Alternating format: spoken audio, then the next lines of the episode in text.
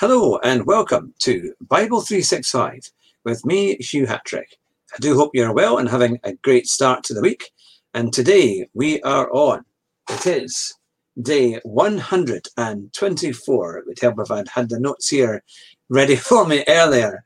And it, we're going to be reading from first Kings chapters eight and nine and then into the New Testament, into Luke chapter twenty-three verses thirty-nine to fifty-six. So we'll get started with first Kings chapter eight. Then King Solomon summoned into his presence at Jerusalem the elders of Israel, all the heads of the tribes and the chiefs of the Israelite families, to bring up the ark of the Lord's covenant from Zion, the city of David. All the Israelites came together to King Solomon at the time of the festival in the month of Ethanim, the seventh month. When all the elders of Israel had arrived, the priests took up the ark. And they brought up the ark of the Lord and the tent of meeting and all the sacred furnishings in it. The priests and the Levites carried them up. And King Solomon and the entire assembly of Israel that had gathered about him were before the ark, sacrificing so many sheep and cattle that they could not be recorded or counted. The priests then brought the ark of the Lord's covenant to its place in the inner sanctuary of the temple, the most holy place, and put it beneath the wings of the cherubim. The cherubim spread their wings over the place of the ark and overshadowed the ark and its carrying poles. These poles were so long that their ends could be seen from the holy place in front of the inner sanctuary, but not from outside the holy place, and they are still there today. There was nothing in the ark except the two stone tablets that Moses had placed in it at Horeb, where the Lord made a covenant with the Israelites after they came out of Egypt. When the priests withdrew from the holy place, the cloud filled the temple of the Lord. And the priests could not perform their service because of the cloud, for the glory of the Lord filled his temple. Then Solomon said, "The Lord has said that he would dwell in a dark cloud. I have indeed built a magnificent temple for you, a place for you to dwell forever." While the whole assembly of Israel was standing there, the king turned around and blessed them. Then he said, "Praise be to the Lord, the God of Israel, who with his own hand has fulfilled what he promised, and with his own mouth to my father David, for he said, 'Since today I brought my people Israel out of Egypt, I have not chosen a city in any tribe of Israel to have a temple built so that my name might be there, but I have chosen David to rule my people Israel. My father David had it in his heart to build a temple for the name of the Lord, the God of Israel. But the Lord said to my father David, "You did well to have it in your heart to build a temple for my name. Nevertheless, you are not the one to build the temple, but your son, your own flesh and blood. He is the one who will build the temple for my name." The Lord has kept the promise he made. I have succeeded David my father, and now I sit on the throne of Israel, just as the Lord promised, and I have I have built the temple for the name of the Lord, the God of Israel. I have provided a place there for the ark, in which the covenant of the Lord that he made with our ancestors when he brought them out of Egypt." Then Solomon stood before the altar of the Lord, in front of the whole assembly of Israel, spread out his hands toward heaven, and said, "Lord, the God of Israel, there is no God like you in heaven above or earth below. You who keep your covenant of love with your servants, who continue wholeheartedly in your way. You have kept your promise to your servant David, my father, with your mouth, and you have promised, and with your hand you have fulfilled it, as it is today. Now, Lord, the God of Israel, keep for your servant David, my father, the promises you made to him when you said, 'You shall never fail to have a successor to sit before me on the throne of Israel.' If only your descendants are careful in all that they do to walk before me faithfully as you have done. And now, God of Israel, let your word that you promised your servant David, my father, come true. But will God really dwell on earth? The heavens, even in the highest heaven, cannot contain you. How much less this temple I have built? Yet give attention to your servant's prayer and his plea for mercy. Lord my God, hear the cry and the prayer that your servant is praying in your presence this day.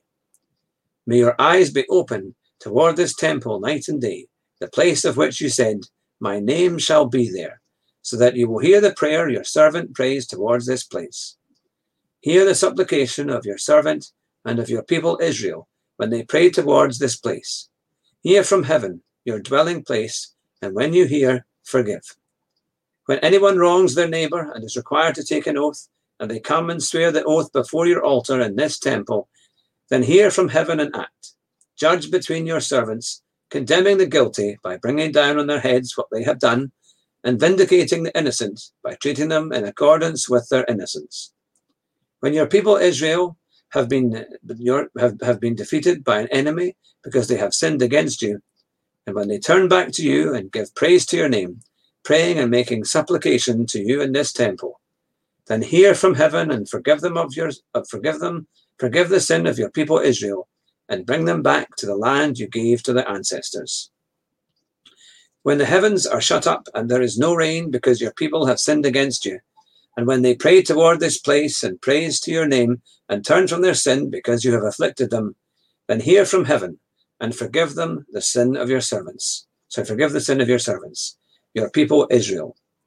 Teach them the right way to live, and send rain on the land you gave your people for an inheritance.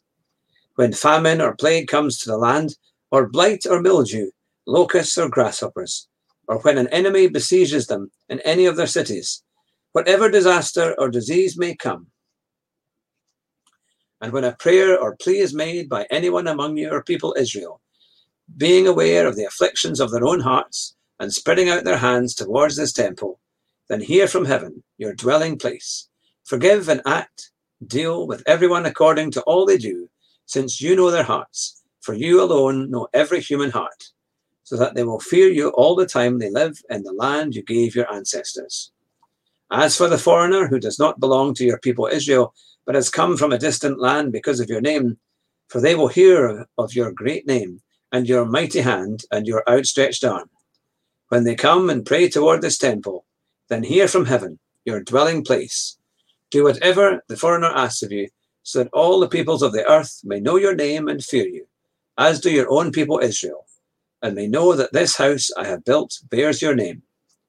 When your people go to war against their enemies, wherever you send them, and when they pray to the Lord toward the city you have chosen and the temple I have built for your name, then hear from heaven their prayer and their plea, and uphold their cause. When they sin against you, for there is no one who does not sin, and you become angry with them, and give them over to their enemies, who take them captive to their own lands, far away or near. And if they have a change of heart in the land where they are held captive, and repent and plead with you in the land of their captors, and say, we have sinned, we have done wrong, we have acted wickedly. And if they turn back to you with all their heart and soul in the land of their enemies who took them captive, and pray to you toward this land you gave their ancestors, toward the city you have chosen and the temple I have built for your name, then from heaven, your dwelling place, hear their prayer and their plea, and uphold their cause, and forgive your people who have sinned against you. Forgive all the offences they have committed against you, and cause their captors to show them mercy. For they are your people and your inheritance, whom you brought out of Egypt, out of that iron-smelting furnace. May your eyes be open to your servant's plea and to the plea of your people Israel, and may you listen to them whenever they cry out to you. For you singled them out from all the nations of the world to be your own inheritance, just as you declared through your servant Moses when you, sovereign Lord, brought our ancestors out of Egypt. When Solomon had finished all these prayers and supplications to the Lord, he rose from before the altar of the Lord, where he had been kneeling with his hands spread out toward heaven. He stood and blessed the whole assembly of Israel in a loud voice, saying, Praise be to the Lord, who has given rest to his people Israel, just as he promised. Not one word has failed of all the good promises he gave through his servant Moses. May the Lord our God be with us, as he was with our ancestors. May he never leave us nor forsake us. May he turn our hearts to him, to walk in obedience to him and keep the commands, decrees, and laws he gave our ancestors. And may these words of mine, which I have prayed before the Lord, be near to the Lord our God day and night, that he may uphold the cause of his servant and the cause of his people Israel according to each day's need, so that all the people of the earth may know the Lord is God, and that there is no other. And may your hearts be fully committed to the Lord our God, to live by his decrees and obey his commands, as at this time. Then the king and all Israel went with him, offered sacrifices before the Lord. Solomon offered a sacrifice of fellowship offerings to the Lord, twenty-two thousand cattle and one hundred twenty thousand sheep and goats. So the king and all the Israelites dedicated the temple of the Lord. On that same day, the king consecrated the middle part of the courtyard in front of the temple of the Lord, and there he offered burnt offerings, grain offerings, and the fat of the fellowship offerings, because the bronze altar that stood before the Lord was too small to hold the burnt offerings, the grain offering, and the fat of the fellowship offerings. So Solomon observed the festival at that time, and all Israel with him, a vast assembly, people from Lebo Hamath to the Wadi of Egypt. They celebrated it before the Lord our God for seven days and seven days more, fourteen days in all. On the following day, he sent the people away.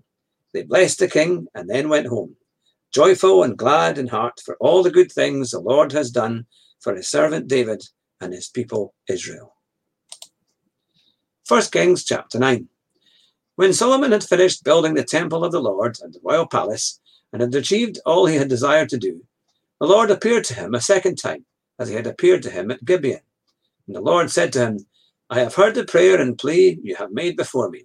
I have consecrated this temple which you have built, by putting my name there forever. My eyes and my heart will always be there. As for you, if you walk before me faithfully with integrity of heart and uprightness, as David your father did, and do all I command and observe my decrees and laws, I will establish your royal throne over Israel forever, as I promised David, your father, when I said, you shall never fail to have a successor on the throne of Israel. But if you or your descendants turn away from me and do not observe the commands and decrees I have given you and go off to serve other gods and worship them, then I will cut off Israel from the land I have given them and will reject this temple I have consecrated for my name. Israel will then become a byword and an object of ridicule among all peoples. This temple will become a heap of rubble. All who pass by will be appalled and will scoff and say, why has the Lord done such a thing to this land and to the temple? And people will answer, because they have forsaken the Lord their God, who brought their ancestors out of Egypt and have embraced other gods, worshipping and serving them. That is why the Lord brought all this disaster on them. At the end of twenty years, during which Solomon built these two buildings, the temple of the Lord and the royal palace, King Solomon gave twenty towns in Galilee to Hiram, king of Tyre, because Hiram had supplied him with all the cedar and juniper and gold he wanted. But when Hiram went from Tyre to see the towns that Solomon had given him, he was not pleased with them. What kind of towns are these you have given me, my brother? He asked. And he called them the land of Cabul, a name they have to this day. Now Hiram had sent to the king one hundred twenty talents of gold. Here is the account of the forced labour King Solomon conscripted to build the Lord's temple, his own palace, the terraces, the wall of Jerusalem, and Hazor, Megiddo, and Gezer. Pharaoh, king of Egypt, had attacked and captured Gezer. He had set it on fire. He killed its Canaanite inhabitants and then gave it as a wedding gift to his daughter, Solomon's wife. And Solomon rebuilt Gezer. He built up lower Beth Horon, Balath and Tadmor in the desert within his land, as well as all his store cities and towns for the chariots and for his horses. Whatever he desired to build in Jerusalem, in Lebanon, and throughout all the territory he ruled, there were still people left for them, the Amorites, Hittites, Perizzites, Hivites, and Jebusites. These people were not Israelites. Solomon conscripted the descendants of all these peoples remaining in the land, whom the Israelites could not exterminate, to serve as slave labour, as it is to this day. But Solomon did not make slaves of any of the Israelites. They were his fighting men, his government officials, his officers, his captains, and the commanders of his chariots and charioteers. They were also the chief officials in charge of Solomon's projects, five hundred fifty officials supervising those who did the work. After Pharaoh's daughter had come up from the city of David to the palace Solomon had built for her, he constructed the terraces.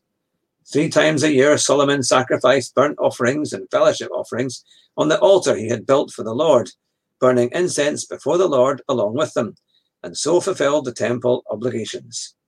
King Solomon also built ships at Ezion Geber, which is near Elath in Edom, on the shores of the Red Sea. And Hiram sent his men, sailors who knew the sea, to serve in the fleet with Solomon's men.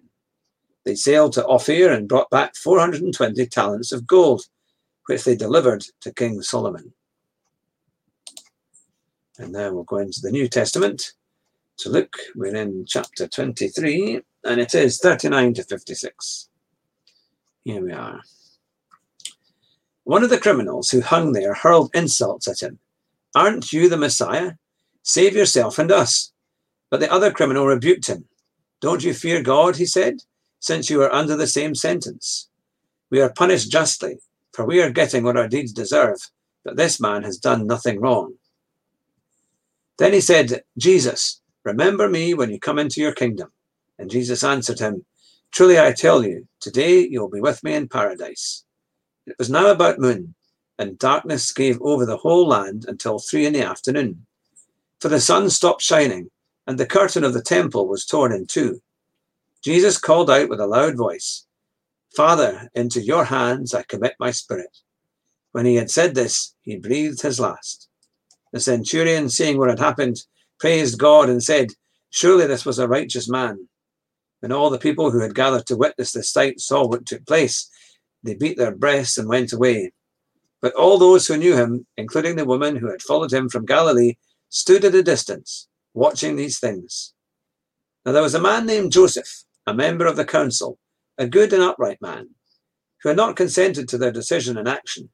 He came from the Judean town of Arimathea, and he himself was waiting for the kingdom of God. Going to Pilate, he asked for Jesus' body. Then he took it down, wrapped it in linen cloth, and placed it in a tomb cut in the rock, one in which no one had yet been laid. It was preparation day, and the Sabbath was about to begin. The woman who had come with Jesus from Galilee followed Joseph and saw the tomb and how his body was laid in it. Then they went home and prepared spices and perfumes. But they rested on the Sabbath in obedience to the commandment. And there we are. That was quite a lot in that. So let's pray. Dear Lord Jesus, we thank you for your word. Lord, for your wisdom, grace, and mercy. Lord, for your love that goes through everything, Lord, that is above everything that we can think of. You are the Alpha and the Omega. Your name is above any other name. And now, Lord, you sit at the right-hand side of the Father in heaven. Lord, we thank you so much for every single minute of the day. Lord, we pray for all of those who have lost loved ones recently, Lord, whether it be through coronavirus or other illness or just old age. Lord, we pray that all those who are mourning, Lord, that you would be with them. Help them, Lord. Help them see that you are real in their lives, that there is meaning to every situation, and that meaning comes from your heart. We give you all the praise and all the glory. In Jesus' name, amen. And of course, we'll do the sinner's prayer. Dear Lord Jesus, we know that we are sinners and we have done many things wrong. Lord, we ask that you would forgive us our sin, and we forgive anyone else who has sinned against us. Lord, we thank you for you died on the cross to save us from our sin so that we could be set free. And when we ask you to be our Lord and Saviour, we know, Lord, that we will go to heaven after this life on earth. Lord, we thank you for your incredible grace and mercy. Lord, we ask you come into our lives, be our Lord and Saviour of everything that we are. For now and evermore, be you, Lord, your praise and all the glory is to you. In Jesus' name, amen. Well, thank you very much for watching and listening today. Remember to give out the website and we can get the gospel out to all nations. Have a wonderful day, and I'll be back very soon with more programs of Bible three sixty-five. Take care and God bless. Bye just now.